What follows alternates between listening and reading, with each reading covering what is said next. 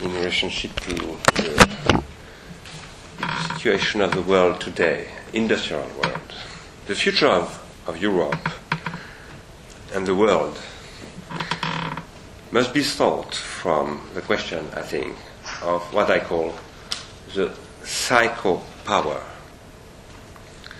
characteristic of what Gilles Deleuze called control societies, and whose effects have become massive and destructive.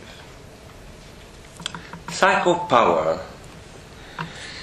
is the systematic organization of the capture of attention, made possible by the psychotechnologies that have developed with the radio in the nineteen twenties, with television in the fifties, and with digital technologies in the nineties, spreading all over the planet through various forms of networks, and resulting in a constant industrial canalization of attention, which has provoked recently a massive phenomenon of the destruction of this attention that American nodologists call attention deficit disorder. This destruction of attention is a particular, particular case, and especially serious one, of the destruction of libidinal economy, whereby the capitalist libidinal economy self-destructs. Attention is a reality of individuation in the Gilbert Simondon sense of the terms, insofar as it is always both psychical and collective. Attention, which is the mental faculty of concentrating on an object, that is, of giving oneself an object, is also the social faculty of taking care of this object, as of another, or as a representative of another, as the object of the other. Attention is also the name of civility, as it is founded on what Aristotle called philia, that is, on socialized libidinal energy. This is why the destruction of attention is both the destruction of the psychical apparatus and the destruction of the social apparatus formed by collective individuation, to the extent that the latter constitutes a system of care, given that to pay attention is also to take care. It is also to watch out. Such a system of care is also a libidinal economy, wherein a psychical apparatus and a social apparatus hook up, whose destruction today is engendered by technological apparatuses. And we will see that there are, in fact, psychotechnological and socio-technological apparatuses. I will speak about later what we call now social networks, digital social networks particularly. In other words, we are confronted with a question stemming from what I call a general organology. The major state of attention deficit disorder, and of everything stemming from the destructive effects of the exploitation of attention by psychopower, is therefore the fragilization of the infantile psychic apparatus and of sociability funded, founded on philia.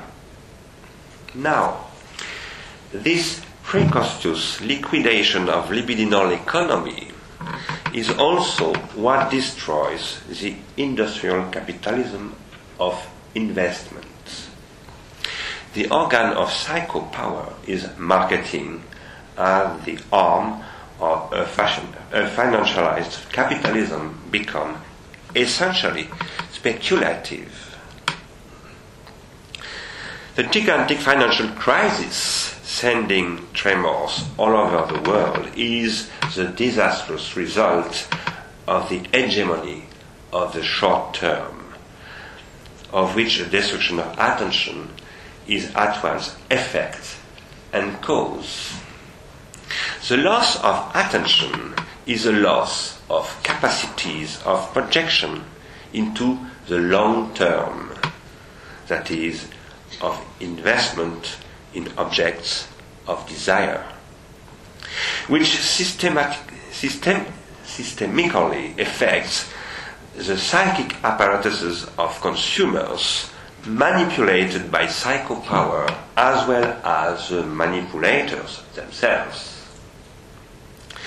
The speculator is typically the person who pays no attention to the objects of his speculation, and who takes no care of them either. The act of the speculator has effects on the multitude of consciousnesses that undergo, directly or indirectly, the effects of his speculation through the psychotechnological devices of attention capture. These consciousnesses are thus always a little more enclosed in the default of attention and care, that is, in the short term, which justifies a posteriori the act of the speculator. This act is performative in the sense Jean-Francois Lyotard lends to it in the, mod- the postmodern condi- condition.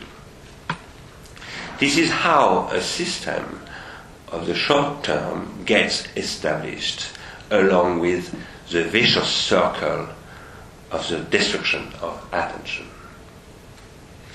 This is the context in which the colossal environmental crisis rages on, having been promoted to first place in the world concerns and the planetary attention by the Nobel Academy, and whereby what is discovered and planetarily recognized as what I will later analyze as the third limit of capitalism, after the tendential drop in profit margins and the tendential drop in libidinal energy resulting directly from destruction of attention. It is in this context of an environmental crisis which suddenly posits as self-evident the necessity of beginning all over again to reason on the long-term basis, that is, to re-elaborate a politics of investment, precisely at a time when an enormous financial crisis emerges, through which the calamity of speculative and short-term organization induced by the financialization, which destroys attention, is revealed that new operations of spectacular industrial concentrations are either effectuated or in preparation. Thus, for example, the O P A by Microsoft on Yahoo, and the decision by Google to invest the terrain of the cell phone network, for example. The objective of these operations is to gain control over the social networks, designated the digital networks, wherein new types of the capture of and formation of psychical as well as collective attention are revealed. It is a new age of reticulation that is being implemented, and it, constitu- it constitutes a new stage of what I have described before as a process of what I call grammatization. Grammatization. At this stage, it is the mechanism of transindividuation, the word is of Simondon, that are grammatized. What is transindividuation? It is the co-individuation, the several psychical individuate, individuals creating social individuals. That the, the mechanism of transindividuation that are grammatized, that is formalized, reproducible, and thus calculable and automatable. Now, transindividuation is the way psychical individuation are metastabilized as collective individuation. Transindividuation is the operation of the fully effective socialization of the psychical. With the social networks, the question of attentional technologies becomes manifestly and explicitly the question of the technologies of transindividuation. The latter is henceforth formalized by the technologies of psychical individuation, originally, originally conceived in view of ending up with a collective individuation, where Simondon's analysis posing that psychical individuation is also an in the same stroke collective individuation receives spectacular and organological confirmation, confirmation, technical confirmation. It is a matter of technologies of indexation, annotation, tags and modelized traces, aim traces we call them, wiki technologies and collaborative technologies in general, and so on. Here, a reading of Foucault, Michel Foucault, is especially necessary and promising. Foucault also showed that the techniques of the self, as techniques of psychical organization, are always already techniques of collective organization, which he demonstrates in his analysis of the correspondence of Seneca with Lucilius. On the other hand, Foucault did not did not see coming the question of psychopower, whereby marketing, from the emergence of the program industries, transformed the psychotechniques of the self and of psychic individuation into industrial psychotechnologies of transindividuation, that is, into psychotechnologies threaded by networks and as the organization of an industrial reticulation of transindividuation that short-circuits traditional and institutional social networks. After having destroyed the traditional social networks, the psychotechnologies become social technologies, and they tend to become a new milieu and a new reticular condition of transindividuation, grammatizing new forms of social relations. In order to analyze these facts, which constitute the specific context on the basis of which it is necessary and possible to think a future for Europe and the world, we must return to the question of knowing what attention is. Psychical and collective individuation is essentially what forms attention, insofar it's the latter is necessarily both psychical and social, and attention is what results from the relation holding between retentions and protensions in the sense Husserl gives to these terms. Husserl, na- Husserl naming intentional consciousness what I am calling attention. Now, this relation of retentions and protensions whose result is attention is always mediated by what I, by what I call tertiary retentions, of which psychotechnologies and social technologies are instances. We must speak of tertiary retentions if we are to complete the analysis in which Husserl dis- distinguishes between primary and secondary retentions. Primary retention is, for example, what happens when you listen to me speaking and applying the verb I use to the subject preceding it, a subject you no longer perceive now. You maintain this subject in the verb, which constitutes the maintenance, maintenance, in French, the maintenance now, the present, if you prefer, of my discourse, which is also what maintains your attention. You conjugate the subject to the verb, with a view to projecting this action designated by the verb toward its complement. Projection which is a protension in the Husserlian sense, that is an expectation, an attention. Because in French, attention, attention comes from attendre, to, to waiting, to wait for something.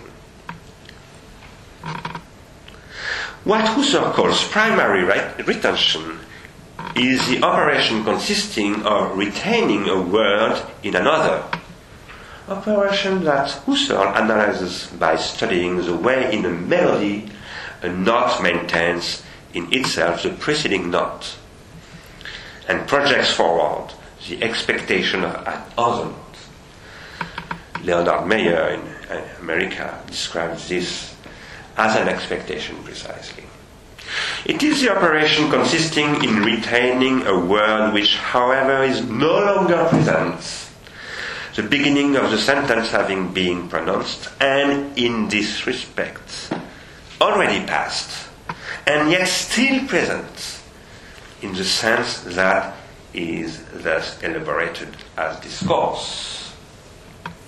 We must distinguish the operation we are calling primary retention from secondary retention.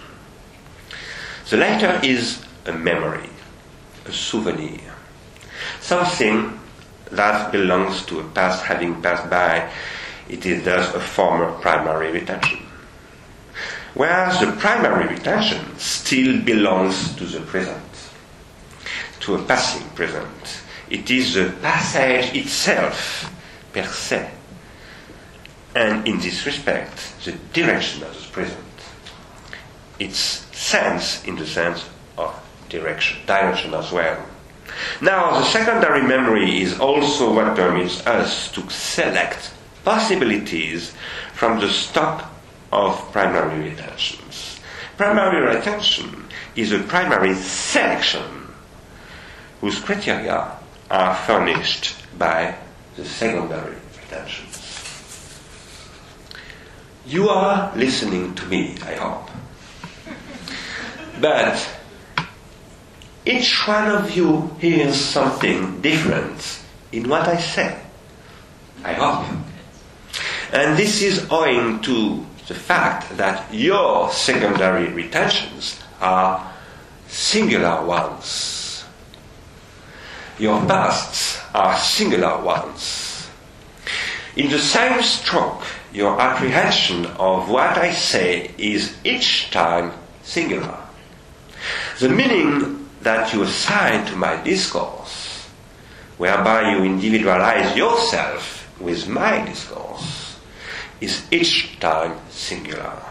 And this is the case because you select each time singularly primary retentions in the discourse I am giving for you, and through which I am trying to retain and to maintain your attention.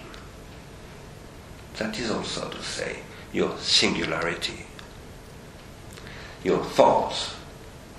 However, if you could now repeat the whole discourse that you have been you have, yes, that you have just heard, for example, because you had recorded it on a U S B K in an M P three format, like this one, for example, you could affect, obviously, new primary retentions, depending on previous primary retentions, become in the meantime secondary retentions.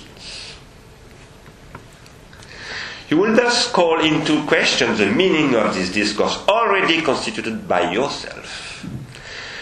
You will produce a difference in meaning of the base, on the basis of this repetition, through which this meaning would moreover reveal itself as a process much more than a state, and more precisely, the process of your own individuation, hooking up with the individuation that this discourse exemplifies, which is, in this case, my own individuation.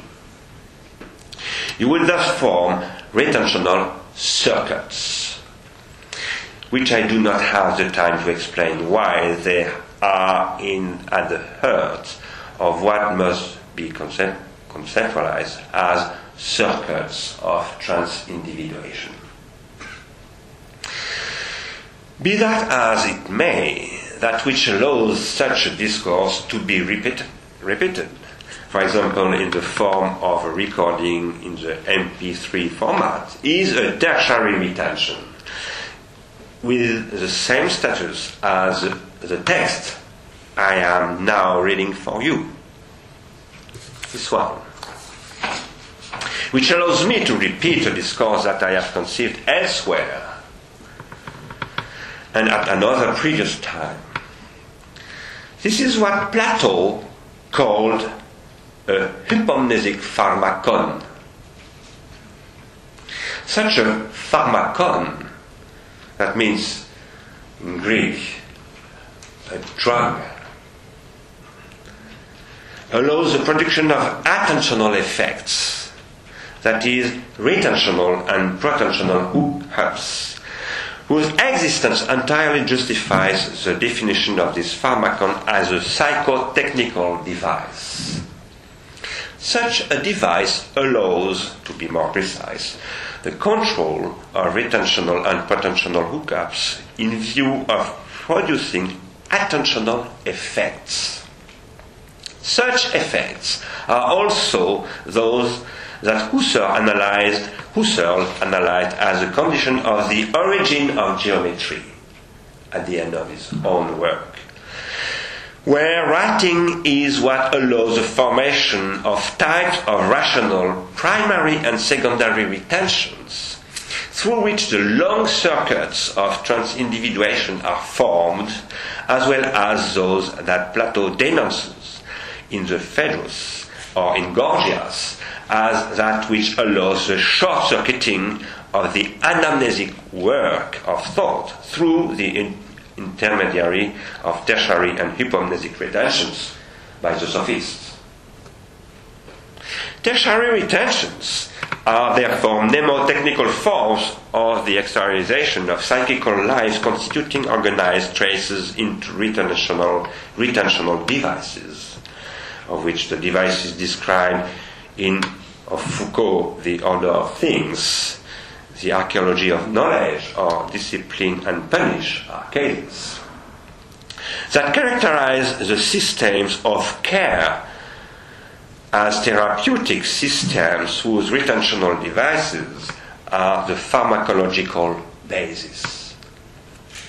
Now, now, retentional devices constitute themselves today in a new distributed organization, which in fact represents a major break with the former organization of industrial societies. I would now like to show that this break is a meeting of the way faced with which a new industrial politics must make choices. European politics particularly, drawing the consequences of these mutations, on the basis of which a new issue out of the hyper-industrial world could present itself. But I must first of all specify why this break, which is both an opportunity and a new danger. It is induced by a new pharmacon, in fact, a new type of pharmacon, emerges at a moment when capitalism runs up against three limits. It was at the end of the nineteenth century and at the end of the twentieth century that capitalism met with its first two limits. The Industrial Revolution, as the implementation of the capitalist system of production, is the pursuit of the process of grammatization whereby and wherein tertiary retentions are formed, to which the psychotechnics belongs, by apparatuses of the control of gestures which allow, as machine tools, the liquidation of the know-how of workers.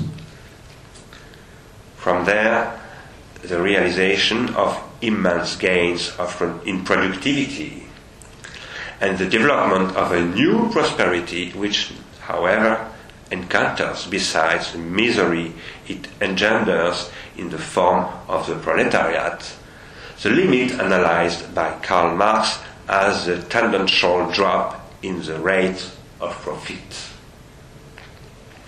To fight, to fight against this limit of capitalist development, the American way of life invented the figure of the consumer, whose libido is systematically put to work to counter the problems of excess production, which is the social concretization of this tendential drop in the rate of profit.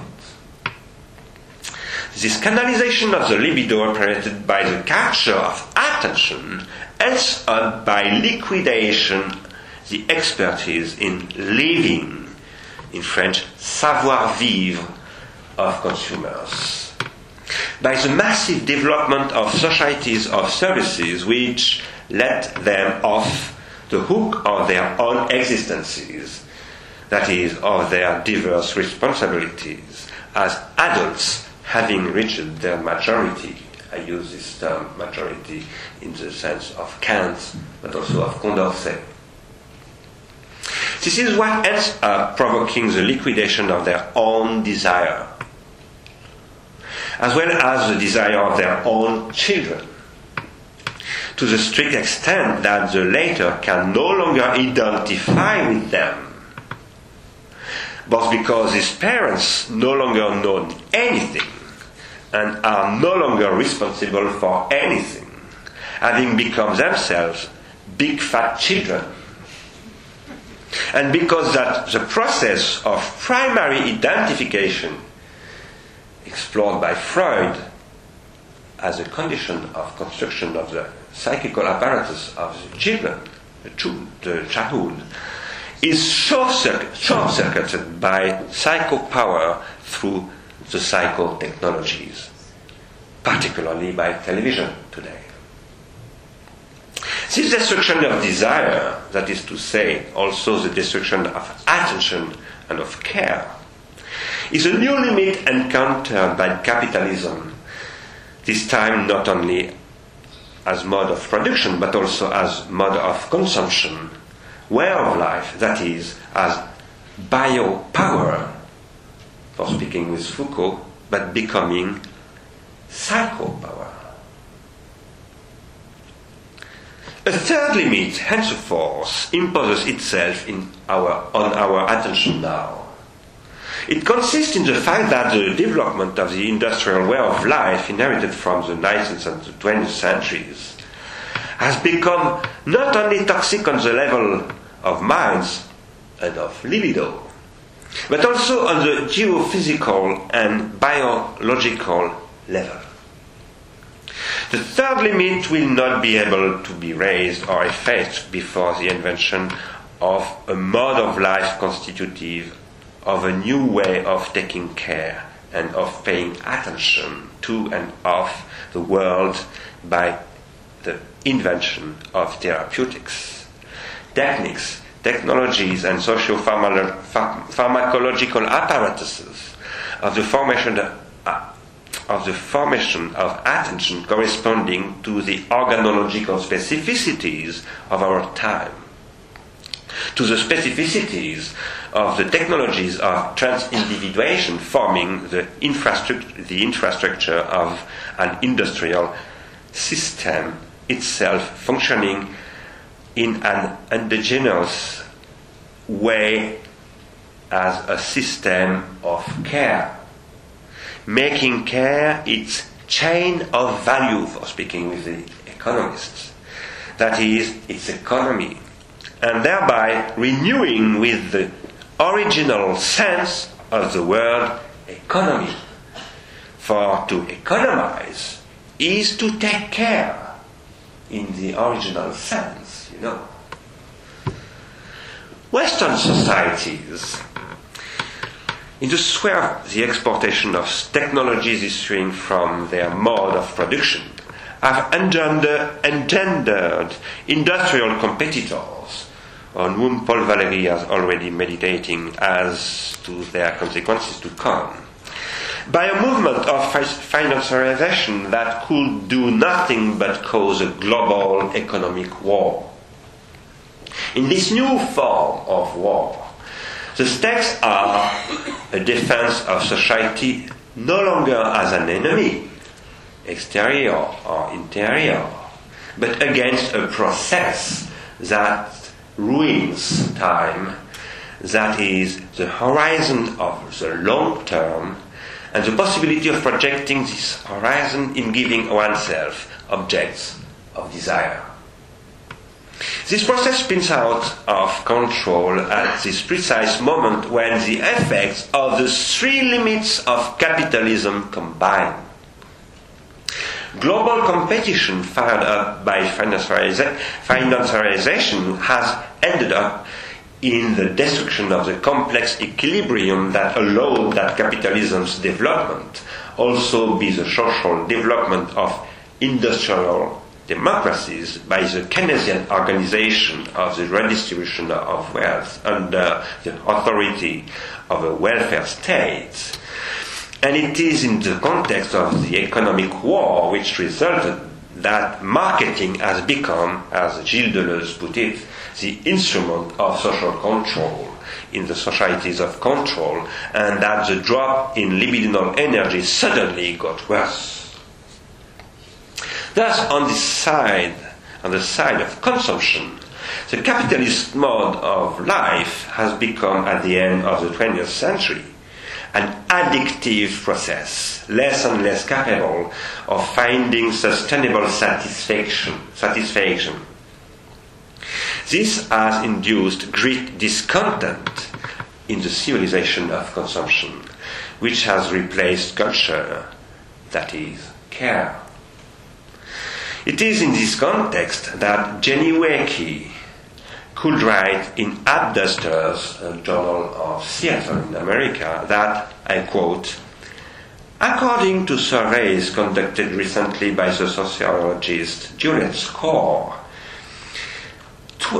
eighty-one percent of Americans estimate that their country is too centered on consumption, and almost ninety percent of them consider that it is too materialistic. Unquote.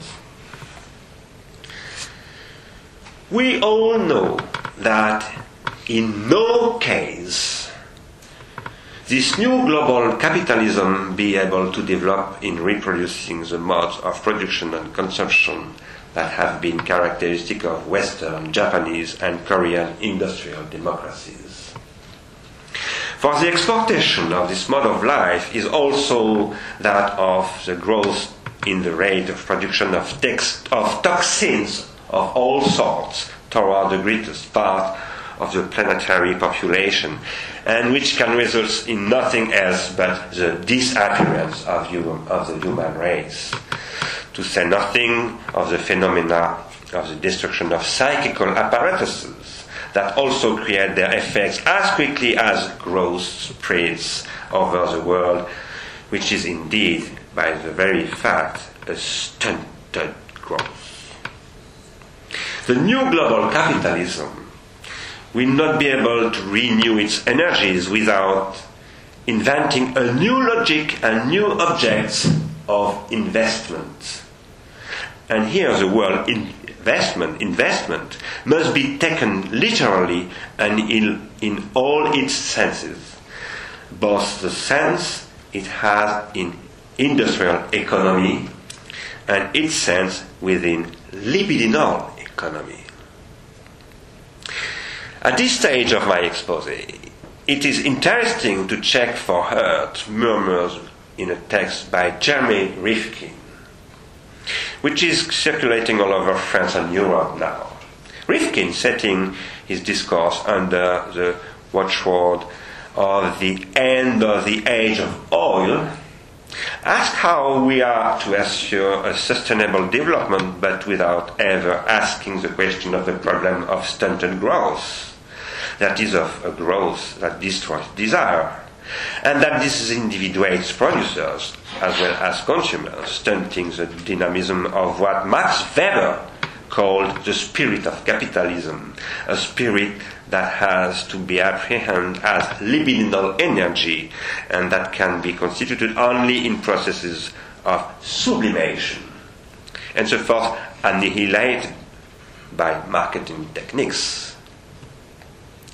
While never taking up these questions, which were, however, the horizon of both the, his European dream and the age of access, Rifkin insists about the age of oil and more generally of fuel, fossil fuels, its growing external cost, which in economics is called negative externalities.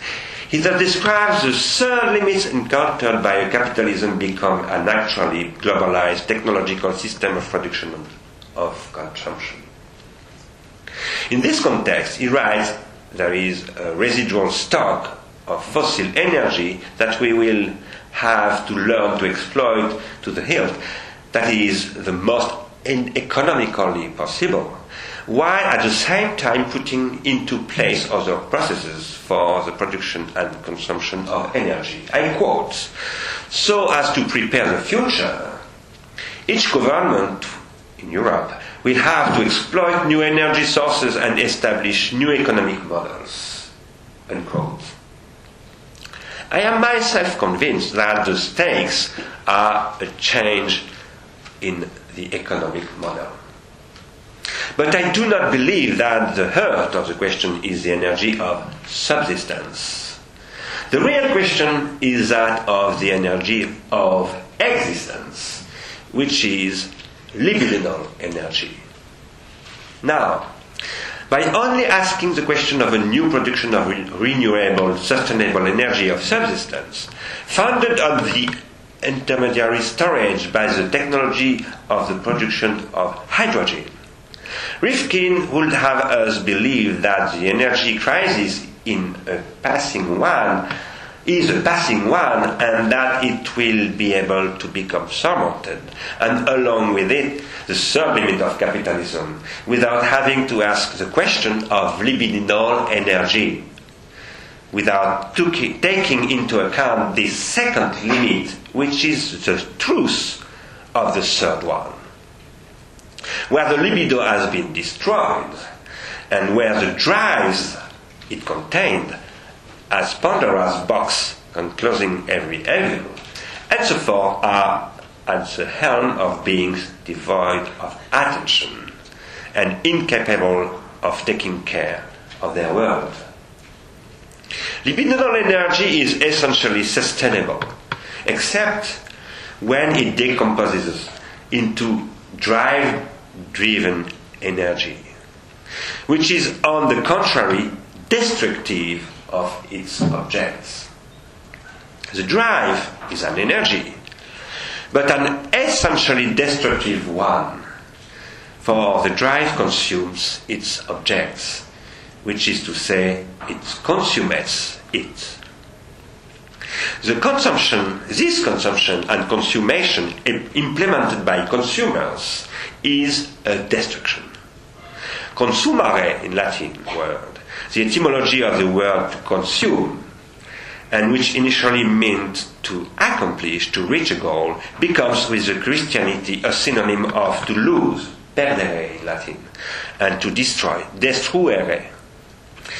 Starting in fifteen eighty, the French word consommer, to consume, means to do away through use goods and energies. Starting the seventies, forty-five, we begin to hear about consumers, and consumption designates then the usage one has of an object for the satisfaction of needs. Consumption becomes an economic term at the beginning of the twentieth century. And it was only in nineteen seventy-two that the word consumerism made its appearance in the United States. If consummation is that which destroys its object, libido is, on the contrary, that which as desire, and not as, as drive, that is as a sublimation intrinsic to desire, takes care of its object. This is why the question of the third limit of capitalism is not that of the relinquishment of fossil fuels, but rather the relinquishment of drive-driven economy and the reconstitution of a libidinal economy that is a sustainable one, given that this energy increases with the frequentation of its objects. The third limit of capitalism is not only the destruction of the reserves of fossil fuel, but the limit constituted by the drive to destruction of all objects in general by consumption, insofar as they have become objects of drives, and not objects of desire and attention. The psycho-technological organization of consumption provoking the destruction of attention in all its forms, on the psychical level as well as the collective level. Because it seems to ignore everything involved in the second limit of capitalism and its meaning once the third limit has been reached, Rifkin's discourse seems to me fraught with dangers. He would have us believe that a drive-driven growth could be sustained owing to the technology of hydrogen. And yet this discourse is interesting and of import for at least three reasons. First, it proposes a real alternative to the question of the energy of subsistence with this system founded of hydrogen, which would allow a harmful limit to be pushed back, even if scientists say that hydrogen technology is always at the moment unexploitable. Second, it poses the questions about energy that are never distinct from questions of networks of communication and information.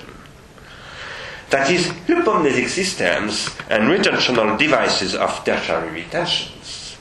And third, finally, and above all, it posits, it posits that the network founded on hydrogen, hydrogen must be based on the model of social networks made possible by the World Wide Web, and thus must get beyond the opposition between production and consumption.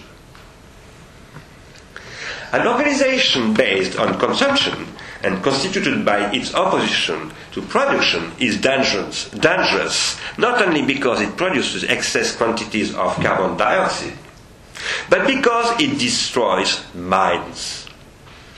The opposition of production and consumption has as its consequence that both producers and consumers are proletarianized by the loss of their knowledge. They are reduced to an economy of subsistence and deprived of economy of their existence. That's, for example, the becoming of the worker to a proletariat. In French, a worker is an ouvrier. Ouvrier comes from to open in French. To open the world, that is the work of an, the, the worker, the l'ouvrier. You know. But a proletarian can't open nothing. You know. So, they are deprived of economy of their existence. They are deprived of libidinal economy, that is, of desire. This is why the fundamental question opened by the combination of the three limits of capitalism is the overcoming of this opposition and of the proletarianization it engenders structurally. Now, what is extremely interesting in Rifkin's proposition consists in positing, based on the position set forth in the first lines of the study, the energy systems and information or, or mnemotechnical systems co-develop, co-develop, that the most recent system of communication, internet, breaks precisely with the opposition of consumption and production, and thus constitutes the possibility of implementing a new distributed and decentralized network of sustainable energies where everyone would be producer as well as consumer. By combining the technology of stockage by hydrogen, hydrogen and that of networking along the lines of the internet model. Confronted with this unprecedented challenge to planetary humanity, a challenge of practically sublime dimensions, which demands an extraordinary mobilization of the forces of the spirit to meet, to meet it, a challenge convoking what Kant called the suprasensible, suprasensible, that is also the infinite, infinitely renewable. The temptation of the industrial and capitalist world is to come up with a technological and scientific response in denial, denial of the three limits of capitalism, of capitalism. This temptation born of denial cannot apprehend, first, that these three limits, when they combine, produce a systemic evolution at a superior level, that is, a phenomenon of emergence. Third, uh, third in a second, excuse me, that we must change industrial models not only to produce a new technical and scientific rationality, rationality, but to constitute a new social rationality, productive of motivation, of reasons for living together, that is, of taking care of the world and of those living there. And third, that the fundamental question is here to reorient the financial fluxes toward long-term investments by waging war against speculation, but also against modes of life founded on the short term, and which the most everyday example is the organization of society by a marketing systematically exploiting drives, by its destroying libido as that which evinces, evinces, evinces, excuse me, the capable of sustainable in- investment. Consumption become drive-based is profoundly dangerous for society. If there were no limit to the, this consumption, and if fossil fuel were inexhaustible, the catastrophe would perhaps be even greater than the one resulting from the depletion of fossil fuels. Perhaps this depletion is finally a kind of stroke of luck. The opportunity to understand that the true question of energy is not that one, that the energy of subsistence is of interest only insofar as it contributes, it contributes to an energy of existence, and is such in its capacity to project what I call the plane of consistencies. I speak about subsistences, existences, and consistencies. Now, this is the truth take of what is called, is today called in an ambiguous expression, I will finish with that, ascendant innovation. Over the past ten years, society as a whole, in industrialized countries and in developing countries, because a spectacular, because of a spectacular drop in cost in the field of the electronic technologies, of the fabrication of materials, as well as transactions and duplications of data, acquires new practical but also analytical and reflective, reflexive competencies through the spread of digital apparatuses giving access to functionalities hitherto reserved to professional actors. These functionalities were hitherto organized by the industrial division of labor, of labor, and by ever, everything coming with it. That's, for example, the law of intellectual property. These functionalities are those of the social networks.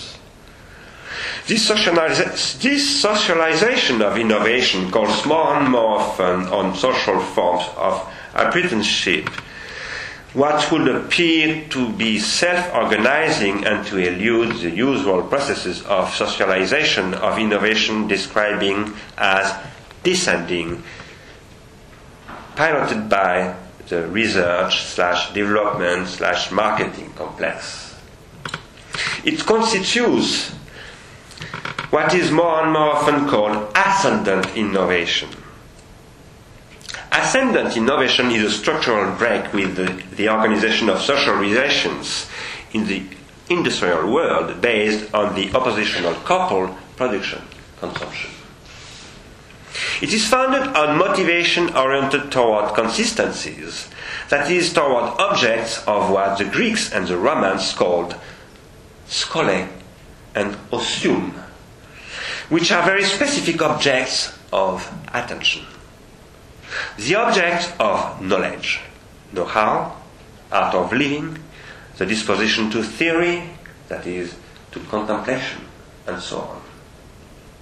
Digital technologies, where the technologies of information, communication, and telecommunication converge and tend to amalgamate, and on the basis of which a sector of communicating objects called Internet objects is developing, form a new technological milieu, reticulatory, reticulatory and relational in nature, belonging to what Simondon called an associated technico-geographical milieu, reconfiguring what he also called the process of psychical and collective individuation, and transforming into technologies of the spirit what hitherto has functioned essentially as technologies of control. In this technological milieu, electronic apparatuses form a systemic ensemble with the network owing its existence to the I P protocol, Internet protocol.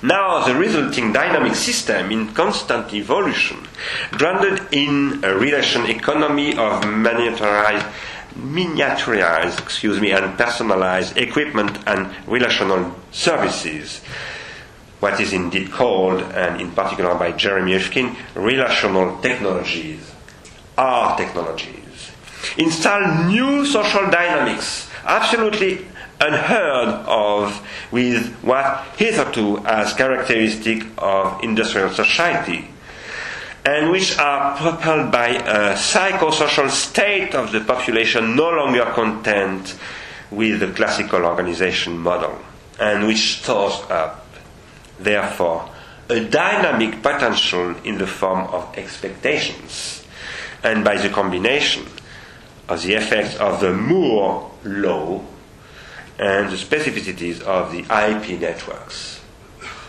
The characteristics proper to the new technological milieu being formed with the I P protocol, which must be apprehended as a technological protocol of reticulation with structural consequences in the field of social reticulations, can be put down to its boss, bidirectional and intrinsically productive and collective character of a meta-language of a new type, whereby metadata are collected and organized. It is a combination of these characteristics that forms the constitution of what are called social networks. This metalanguage constitutes a new epoch in the process of grammatization, which globally transforms the conditions of France's individuation. A psychic process of individuation is translated at the level of a collective individuation, where the psychic individuation is marked, inscribed, so to speak, in the real, and is recon- recognized by other psychic individuals. These works of collective individuation by psychic individuation, and conversely, is the process of transindividuation. Now it is precisely this circuit formed by the process of individuation that can be observe, observed in the social networks, however tawdry they may appear at first sight. This is why the dynamics induced by the technological protocol of articulation I P must be described as the effect of the process of psychical, collective and technical individuation, the likes of which have never existed before. As poor, uh, as poor and disa- disappointing as the social digital networks appears, appear to us most of the time, they bring together, and so forth, hundreds of millions of psychical individuals in the processes of collective, of collective individuation that can sometimes be evaluated as rich and inventive. If we recall online video games, the network Second Life, Facebook, M S N, Skyblog, et cetera, but we must also include collaborative platforms like Wikipedia, the open source communities in the field of software development with the Linux systems, System, and so many other vague, variegated initiatives that have taken off in the world, collaborative spaces of teaching, cooperatives of knowledge, and so on. Even my own website of Ars Industrialis. The Simondonian theory of psychosocial individuation is a theory of relations in which this individuation is produced via a process of transindividuation which engenders what Simondon calls significations. The process of transindividuation consists in the formation of circuits knitted by these relations and whereby the process of co- of co-individuation can be meta-stabilized. However, the conditions of formation of such, of such circuits are quite variable. In particular, these circuits can either imply psychical individuals formed by them, this implication then being the very process of their formation, or on the contrary, they can short-circuit them and impose formations of signification in which they have not participated, the psychical individuals having been proletarianized, that is, disindividualized. Individualized. The significations in which transindividuation consists then tend to lose their sense and their direction. This is what occurs in dissociated milieus. Such milieus are created in the production-consumption dichotomy, and this causes a generalized loss of individuation and a protean discontent and unease. The I P technology is, on the contrary, what allows the proliferation of new circuits of transindividuation, and that's why it is massively invested by social practices where they were neither anticipated nor programmed by any industrial or commercial strategy. It is thus that this techno-relational milieu tends to reconstitute associated and dialogical milieus in the Bakhtinian sense of dialogical. That is, where all those who participate in this milieu contributes, contribute to its individuation by the unfolding of technologies of transindividuation. This is not to say that these technologies cannot serve to cause the, of the short-circuiting of transindividuation. All attentional technologies and these te- digital technologies of transindividuation belong to the group of attentional technologies. All attentional technologies are pharmacological to the strict extent that as technologies of the formation of attention, they can be reversed and upturned into technologies of the deformation of this attention and short-circuit, and short-circuit this attention, that is, exclude it from the process of transindividuation and signification. They can always produce dissociation. So, I finish with that. This is a context that ought to spur the European Union to elaborate a new industrial model based on what I call, with my friends in the Association Ars Industrialis, an industrial politics of technologies of spirit, that is, of sublimation, are the only sustainable libidinal economy. It is only on this condition that Rifkin's proposition can supply a basis of subsistence and a basis of biopolitics, conceived at the level of the biosphere, for a new politics of existence, what I call a no politics, no-ho politics, N O O politics, susceptible of, reverse, of reversing and overcoming of deadly logic of psycho-power.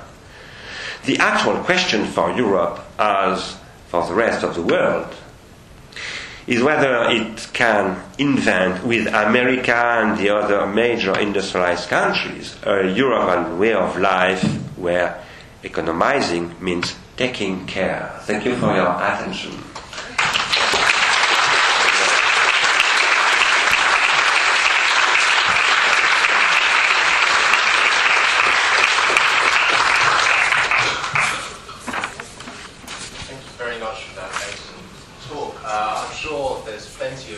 Questions uh, from the audience, but I'd like to invite that up to okay. sit down. Uh, okay, thank you.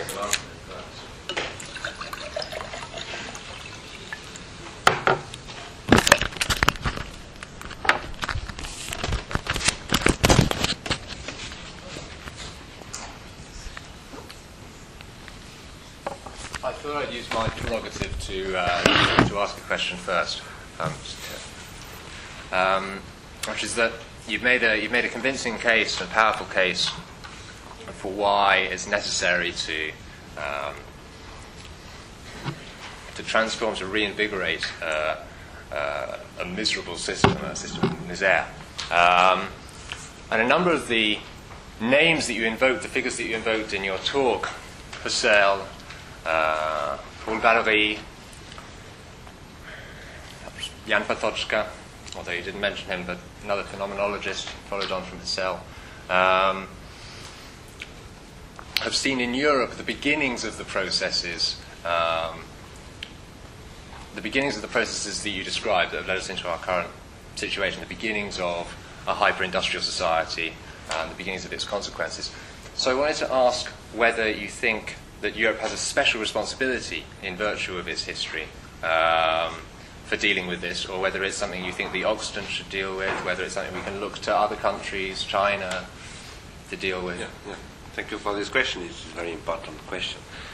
It, uh, I agree. Uh, I, I answer positively that uh, Europe has a specific responsibility in this process, which uh, began in the with the conquest of America and colonization, and which uh, allows the accumulation of capital and the transformation of the world with industrial technologies. In fact, uh, the problem is not uh, a question of, of culpability, of guilty, of fault. It is a question of experience, in fact. It's only in Europe that we know for more, much more than two, two seculars, uh, that uh, this way of life, which was developed firstly by the proletarianization of the workers, and secondly by the, the apparition of the proletarianization of the consumers, is at the end very bad. It's very, very difficult to understand that when you are in Russia, for example, or in China. Even if in China you have today two hundred billion of depressive people. It is uh, of, an official number, numbers of, of, uh, of the wealth, wealth uh, ministry of China. Even if you have many, many uh, behavior, very criminal and, and, and ununderstandable uh, behavior in, in the young people in, in Russia, for example, uh, et cetera. Between uh, Asia and the new industrial societies and Europe, you have America, which is very specific, very important for us. I think today, Europe, and particularly France, because it's very different in England, I think today Europe is absolutely incapable to understand what is America, what is the, the, the, the power of America, the force of America. For example, in America, you have a national, a federal policy of industrial development sustained by military ministries, by the uh, State Department. And uh, that there is a very important strategy of America in the long-term development. I know that because ten years ago I, wa- I was the manager of the I N A in France, in National Institute for the Audiovisual, a very important enterprise in France, and I was observing the policy of Europe and also of America in the audiovisual uh, uh, sector, you know.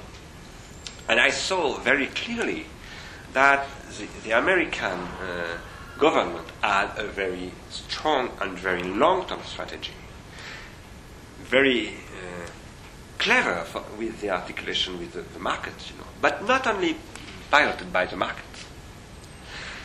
Uh, now in Europe we have not uh, this uh, experience, this uh, this uh, policy, this politics of uh, industrial development, because we have uh, completely absorbed the, the, the ideology of uh, of the neoliberalism, liberalism, and uh, we think that everything must be only in short term, and it's absolutely stupid. Now, we have the long term of our experience and memory of our industrial culture, which is the most important in the world, you know, much more important than American culture. And I think we have to deal a, a new dialogue with America, and also with China, with India, with Japan, particularly Japan, because in Japan you have people very, very, uh, very uh, fine on those questions, you know. Because they are also a very specific experience of modernity. So I think, yes, we have to to organize. Uh, we have a new. You have, we have a specific responsibility to, to organize um, a worldly dialogue. But we have to develop our own politics of spiritual, spirit, spiritual or. Spiritual is difficult in English. It's difficult to translate. Yeah, mm. to, tra- to translate, but it's not difficult. It's cognitive, if you prefer, cognitive te- industrial technologies, and and particularly to to exploit the new possibilities of what I call the associated milieu, technical associated milieu of the I P protocol, which is very, very important. Okay, I, I have lots of lots of questions come to my spirits, but I'll be altruistic and and and, and ask. Uh, The questions from the audience. Go ahead, sir. Well, uh, I will make some remarks, because I would like to think that Europe would be in a position to indulge in a dialogue, if you like, with the America, but I don't see any definite differences between the European model and the American model. In fact, uh, we live in an era where the market has been idolized, the economic growth is based on the same principles and is measured in the same way in Europe as well, in America and elsewhere, whereby it, you have to measure the growth on consumption and production. The only difference I can see is that America absorbs the excess of production from the European and Japanese industries, and then through the devaluation of the currency, the, the producers pay for the overconsumption of the Americans who devalue the dollar. In fact, this is... Now, what real chance is there, apart from a complete transformation of the European economic system, to have this kind of differentiation? And I don't see any, under these circumstances, I don't see any prospect. Yes, I, I understand what you mean. In, in a way, I agree with you. But the problem is the libidinal economical system. And this uh, libidinal economical system is not the same in Europe and in America. Because uh, here in Europe, you have people, particularly in France, but not only in France, in Germany, in Italy, in Belgium, and many other old societies, as Bush said, people doesn't want to continue to destroy their way of life. And uh, that's the reason for which sometimes it's very, very problematic for me. That's the reason for which, for example, they don't want to, to adopt uh, technologies of O G M, for example. Um, not O G M, uh, uh, uh, the, the genetically modified foods. Yeah. And, and other technologies. You have a problem on the European market, and particularly Latin uh, countries, with uh, with the adoption of new uh, new uh, technologies, uh, because uh, I think those people uh, feel that we are reaching limits, some limits. Those limits are uh, sometimes very interesting.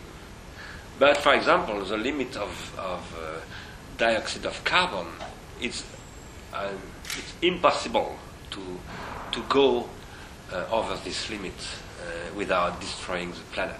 And uh, you, you have seen, I think, that uh, uh, until Katrina, I will go to, to New York in one month uh, uh, for the creation of a new institute called Institute for the Climate Change. Uh, until to Katrina, the public opinion in America was absolutely without interest for the Kyoto uh, um, agreement. agreement no. And uh, now it changed. And when I quoted before uh, the Seattle Journal about this question of consumerism, it's a very new attitude in America. But I think uh, in Europe you have a, a libidinal ec economical system uh, still different than in America. And now the question, you know, we speak now uh, neuroeconomics, we speak neuromarketing. You know, everything is in the psyche. The problem is not uh, uh, dioxide car of carbon molecules, and no, the problem is not in matter.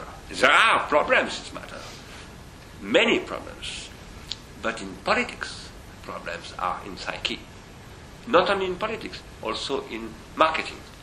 So we have to deal with that uh, in a new articulation between what was thought for me with Marx, with the question of proletarianization. I don't, I don't want to come back to Marxism, Marxist position, you know. Eh? But I want to say that only uh, there was a very important discovery with Marx, two important discoveries. If I say something, I mean, I agree that there is a growing growing sense that we have reached the limits. Of course, there are people who are willing to see the excesses and the consequences of the overconsumption, but this is the privilege of a, an elite in the developed countries. How one can convince people who really have not solved the basics, the basic problems in life, that they should reduce their consumption, how you can you can convince the Chinese peasants, for example, or the Indian yes. peasants, that what the Americans have achieved is not good for them, because they have reached the limits. They will tell you that the limits have been reached because of the excesses of the Americans and us. Now, we have to reverse the globalization spirit, if you like, in order to come to some kind of realization. I don't know how this can be done. But why, why is it interesting to consume, for example, uh, oil at the level which is our level and American level? The question is that this one, in fact. Why is it uh, interesting to, to, to consume uh, three or four hundred liters of of water per day? Why is it, you know, you have many, many questions like that, and now we can... It's the American problem, basically. Not only American, it's also... Well, Americans it, consume it's also our question. Five times more uh, uh, fuel than the Europeans. Okay, go. But it, it is also... The consumption, you know, today, consumption is toxic for our children. So uh, it will be also toxic for Chinese children. The problem for, for Chinese children is not to become a, a toxic consumer. It is to satisfy the, the elementary uh, needs of uh, humankind, you know. And we have this responsibility also, obviously. But the problem is not to develop a new kind of... Because I said there was... two discovery, important discovery in Marx. In fact, there are three, because Marx said those needs are created by the market when you have no needs. For example, now, I use the cell phone or I use many things. I, I use because everybody uses it, and it is a new need, you know.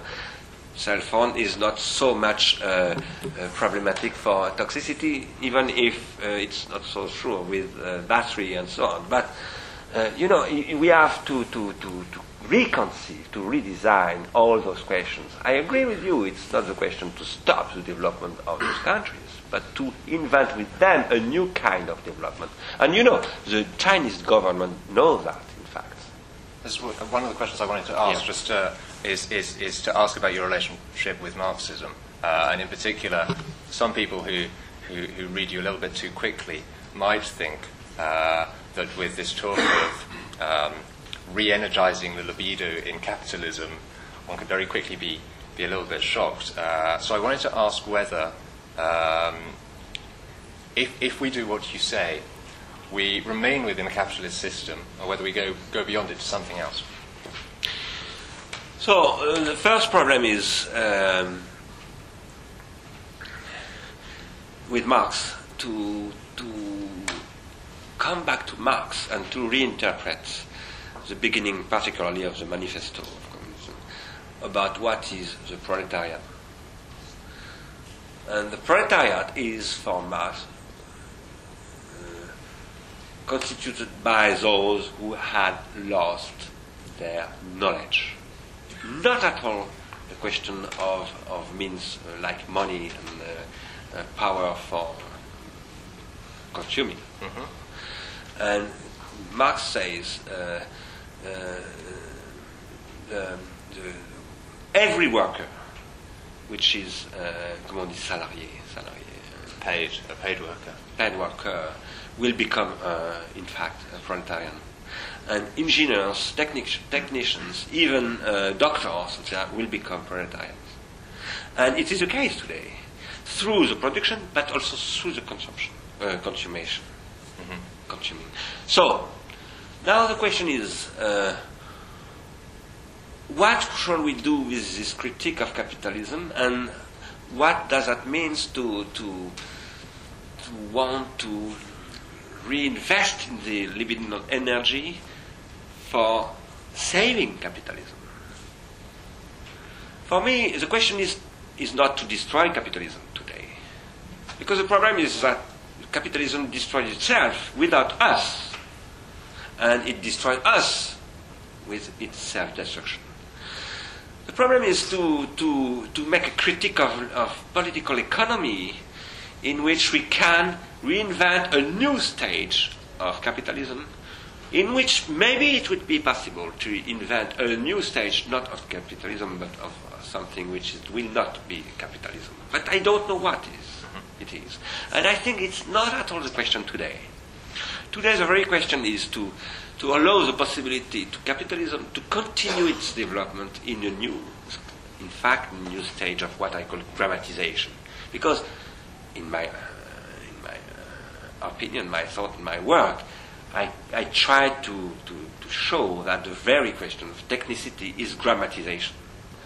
And, and uh, that now it is a question of organization of the work of spirit, not of the work of bodies.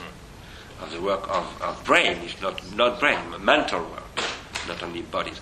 Here I have connection with Negri, um, Tony Negri, but it's a very, it's a very difficult connection. Mm-hmm. Well, it sounds like you're advocating a, a rereading of the materialism of Marx. Yeah. Any other questions from you? Scott? You talk about moving uh, the shift of capitalism to a different phase, but in the in a there's a larger another larger sense that I get of you know of Europe sharing its experience and you know the, and where there is a kind of you know, a larger teleological argument of. Uh, uh, a certain trajectory of development, and uh, Europe having had that development at an you know, at an earlier point of time, which is at a better position to to share that experience, and which seems to be kind of very much grounded in a teleological conception of quote-unquote development itself. Uh, I think uh, the question of uh, the possibility of Europe to make unity about those questions is in the history of reason. I'm Husserlian on this question, the last, very, the last Husserl uh, position, and Valerian also. Uh, Paul Valéry is very important for those questions because Paul Valéry said industry is a new state of spirit, the new state of how do you when you translate spirit? Uh, it's very difficult in English for me uh, to speak about that. Um, it's spirit, it's spirit in the sense of spirit of the age. That's right.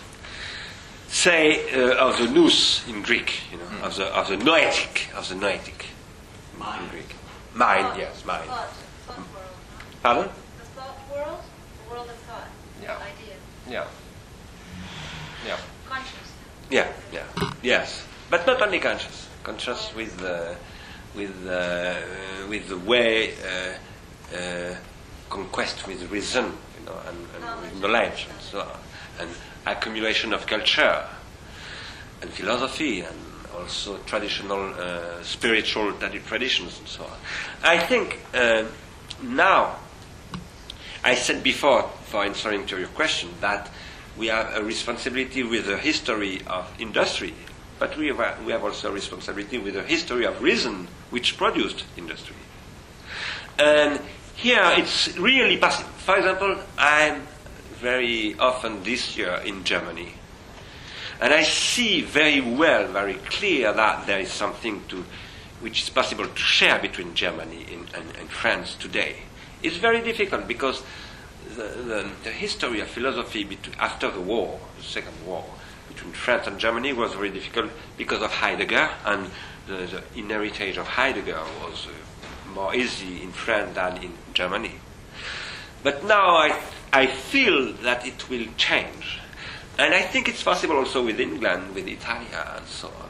And I don't say when I see that, that when I say that, I don't want to say that it's not, there is no, for example, American reason or American tradition. There is a very important American tradition, but it, it is American. And it is specific and different. And on this uh, question, I think it is really possible to to to to, to develop a new policy, a new politics of a cultural politics, of arts, of science, of uh, teaching, and so on. That's very difficult. It's an enormous uh, workshop, you know, but, uh, uh, but it is absolutely possible, because I think we have, for example, when if you go to Norway, to, to Sweden, to Austria, to you, you, you meet always people sensible to those questions. And I think there is possibility there, but uh, I think that I'm not so much of optimistic. You know. uh, yeah, I'd like to ask you about um, your, your idea about grammar and what sort of, of grammar um, um, aspect of um, the regional. Oh, pardon? Uh, regional economy. Yeah. Um, and I'm wondering about um, the sort of um, intersection between sort of um, narrative and document in terms of reporting about events, you know, um, and sort of the grammar of events and how they might be spoken about, um, and uh, the idea of um, well, the medieval economy. I'm also thinking of Paul Valéry's work, um, closely aligned with um, Tony Negri, and uh, well, the narrative of fear and anticipation really is, is what I'm, I'm getting at, and how how you might sort of situate yourself with. Um, for example, Freud's, you know, Freudian um, sort of psychoanalytic theory, um, and the dialectics that we start with a sort of fear and repression um, of a primary lack. Um, well, then there is only going to be opposition, a fear uh, of an outside, and anticipation of. Uh, so therefore, a speculation built on, on capitalizing on stocks, if you like, and speculating needs on the basis of that. Um, which, is, which, is, which is already a dialectic.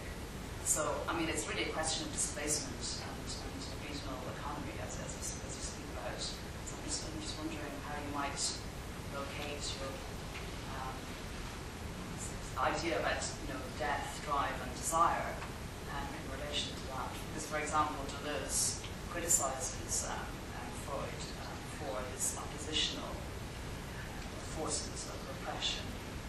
Primary repression, um, and, um, and that the, the, the death drive actually must be accepted. So it's actually about accepting the fact that the object of desire, we actually kill the object by having the object. But what you seem to be saying at the same time is, is, is uh, not accepting responsibility for that death, but, but not a death at all. So um, I'm just wondering. Um, That's a very difficult question, very important for me. This is the core of my work, in fact. Um, I think those questions of repression, drives, desire, and so on, are very difficult to analyze and to study in Freud if, in my perspective, if you don't see that those questions must be uh, analyzed now in relationship with techniques. I think uh, that there is no question of techniques in Freud. There is a question of techniques in Deleuze, but a very metaphoric question of techniques for me. Uh, I, I, I think that the question of uh, the relationship between drives, erot- erotic drive or uh, death drive, and desire is a question of economy through uh, what uh, Derrida called the difference with the A, and that this difference with the A is uh, in fact uh, a question of what I called uh, dramatization, precisely what I call tertiary retentions, and that this articulation uh, uh, with um, this technical level of memory and uh, of the libidinal apparatus uh, is uh, something which uh, displaced completely the questions uh, you, you, you asked me. So it's very difficult for me to answer to you now, because um, I would need to, to pass by a long way Uh, my, I, I just want to say that my uh, first position about this question is to say that when in Totem and Taboo Freud speaks about uh, the murder of the father by the by the sons, he, he asks. Uh, there is a, a moment in the book in which he asks, what was the reason for which the sons suddenly decided to to to to, to kill the, the father? And he says, maybe it was at the occasion of the invention of a new arm, a new weapon. And I think, in fact, um, this is the very question. But it's not a new weapon for me. It is the weapon, the apparition of weapon, which is, we- what is weapon? It's not an organ, a, a natural organ. It is the techniques. It is the technicity. And those questions are repression, uh, principle of reality, princi- pleasure principle, and all those questions which was uh, put out by uh, Marcuse, for example, in the fifties, and which was uh, uh, reinterpreted in the in the sixties in France particularly, and Marcuse was in Paris at this moment, are in fact completely blocked for me because of the impossibility to understand the position, the, the, the, the role of techniques. The role of techniques about which Marcuse said it is the principle of rendement, le principe de rendement, uh, which is produced by new capitalism with technicity and technology, which is a new kind of repression of desire, and not only of desire, but of, of pleasure. And um, I think here, if you you can uh, integrate those questions in the question of liberal economy, you have a, a, a new landscape of reflection about those questions of drives, desire, uh, drive to death, and so on. But it's difficult for me to respond to, to, to answer to your question shortly. Ali, thank you, um, Nicola. Um, I, it's not a very long question, but it, I think it, it might tie in with what, some of what you were saying about the politics of spirit, um, where we can go next. And uh, I was interested in thinking what some of those next stages might be that, that you've sort of hinted at. Um, one of the things that, that strikes me is whether you've considered some of the, the thinking around sort of uh, the theory of Gaia and the idea of sort of living organism that that we're all part of, that interdependence and sort of collective subconscious is not only human, but, but also some kind of a collective that includes many other organisms on the planet. Um, and I was thinking also about a Brazilian writer, um, Antonio Alves, who spent a lot of time looking at democracy as uh, something that is not just for the people, but democracy, and it would have to be a new word, some kind of uh, gaiocracy or something that, that is a... Uh, a way of governance that takes into account other organisms apart from humans. Um, and if that's something that, uh, that you've considered, and if that ties in with some of what you're talking about of a biopolitics and a, and a politics of spirit. Yeah. I think we have to, to rethink the biopolitics by, uh, as biospheric politics. uh, that's very important. It's uh, what I call the third limit is not only with oil, for example. Is very, with many, many things, in fact, even our own biostructure. For example, with uh, antibi- antibiotics and uh, all those things which are many, which are creating many, many problems, structural and systemic problems. So um, I, I agree with you about those questions. But for me, the very question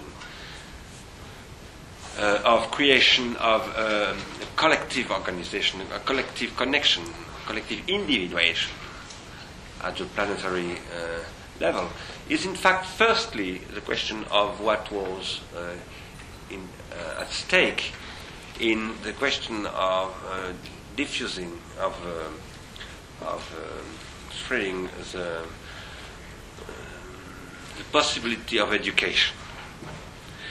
Uh,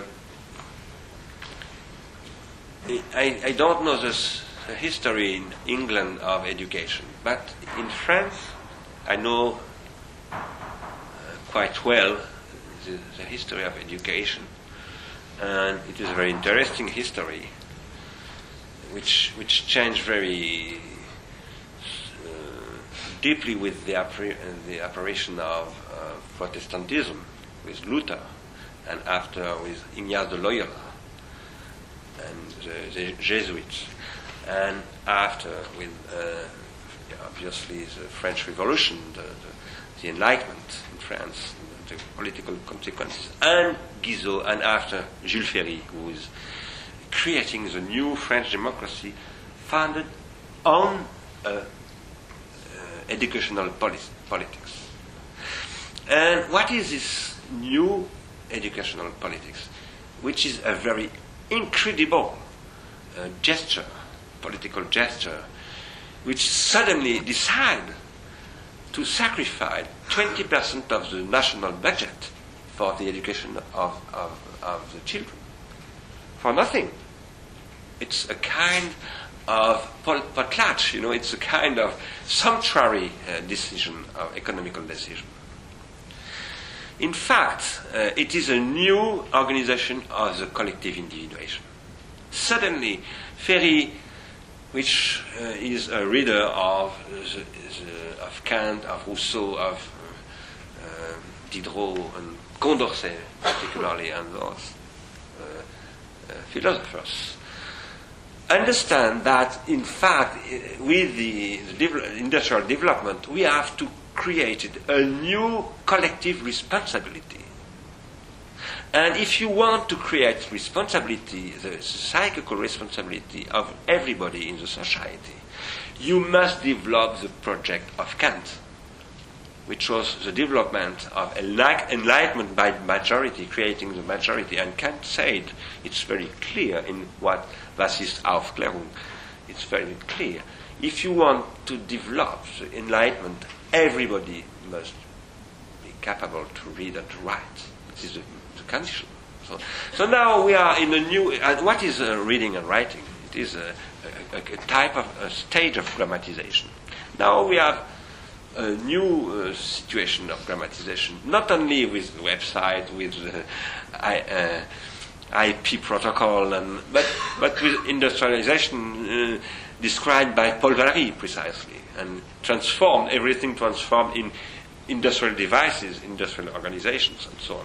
And we have to organize a new type of collective individuation by development of what I call technologies of mind, not spirit, mind exactly, uh, which are, uh, because the, the activity of the mind is always technological.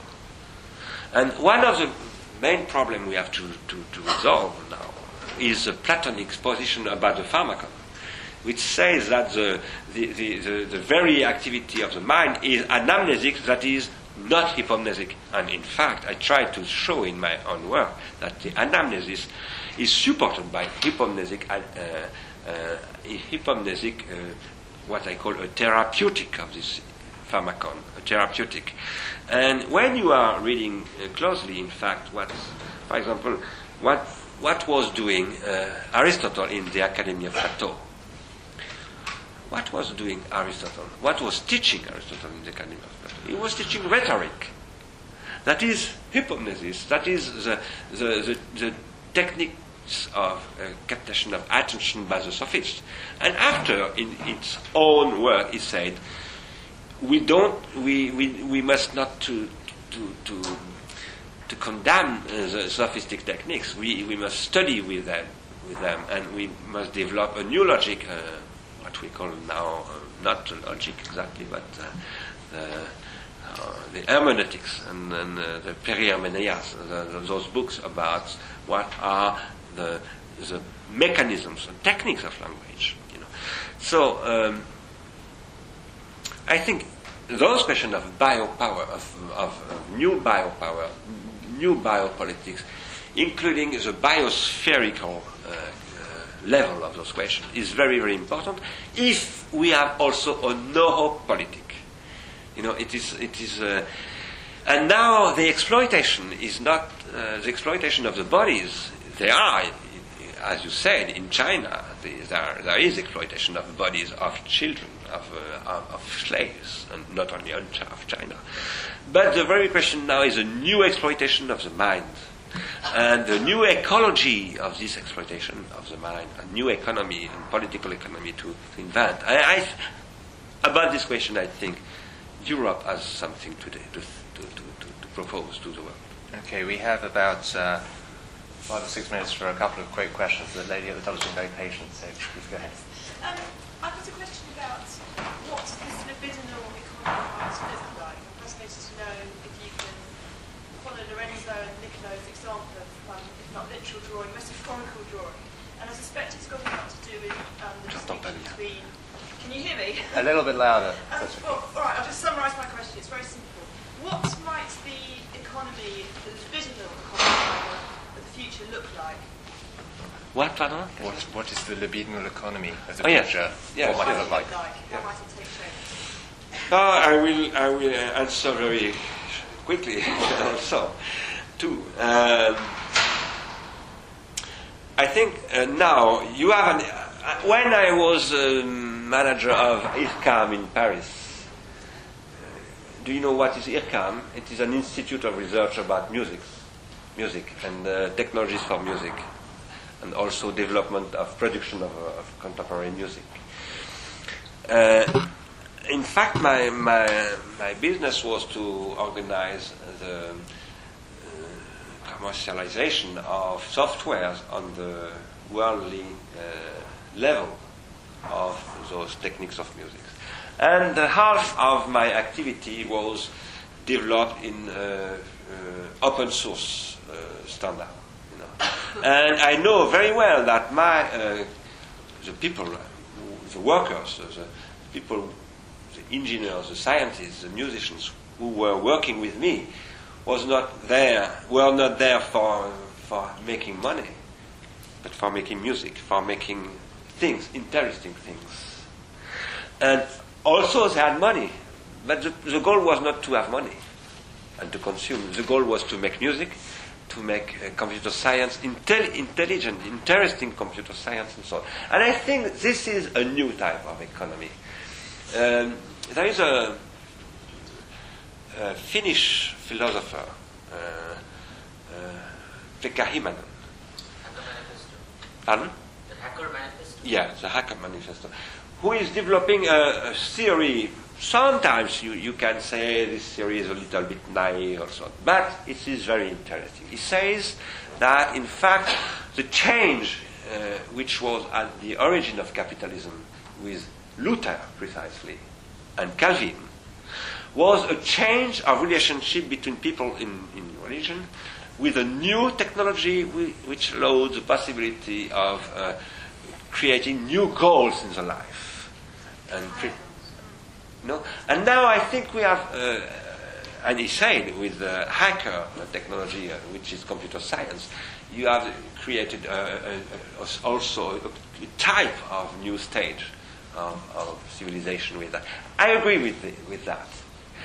Now it is a very difficult question, obviously, uh, how to create.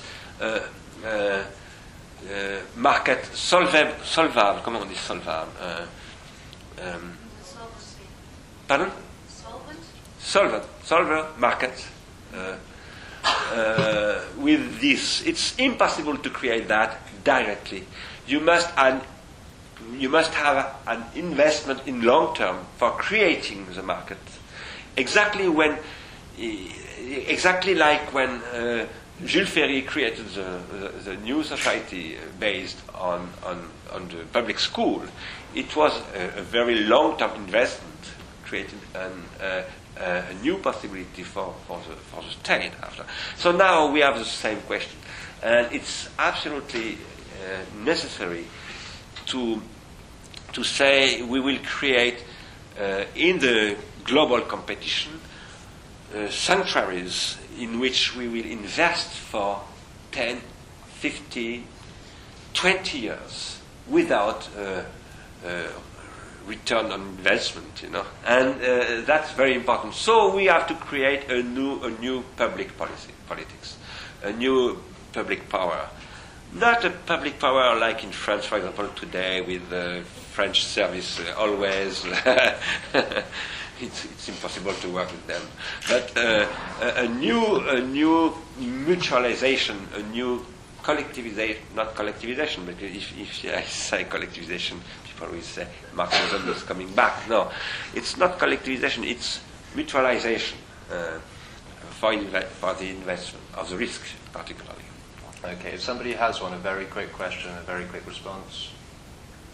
In that case, um, Mister Stiegler, I, I'm going I'm to ask. I'm going to ask a very quick question and ask for a very quick response because we're in Chelsea College of Art uh, and so and Design, um, and and so I wanted to ask rather naively, in all of what you've said, what is the what is the role of the artist? Why is the artist important?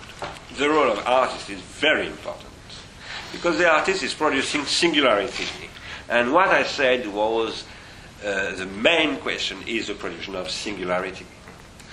So now I think the artist has the responsibility to connect, to develop a new relationship with society and with economics, with technology and so on. So design is very important.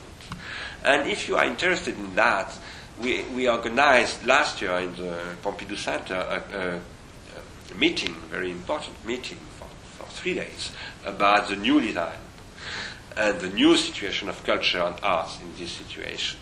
And we will continue next uh, October, uh, the beginning of October. Uh, I think we have to, when I spoke about ascendant innovation, I, I, I, I thought about this question of design. I gave uh, three years ago a course in the L'École Normale Supérieure des Arts Décoratifs of Paris. I gave a, a course about a new design uh, conceived like, or designed, like a new uh, political economy, and in which the designer would be not uh, the people who conceived, who designed the, the object or the services, but who designed the architecture of the, of the networks for creating the, the invention of the, by the associated milieu of the new, of the novelty, uh, by, by the participation of of not consumers or producers, but what I call contributors. So um, I think that's very important for the School of Art and Design in this question. Perfect.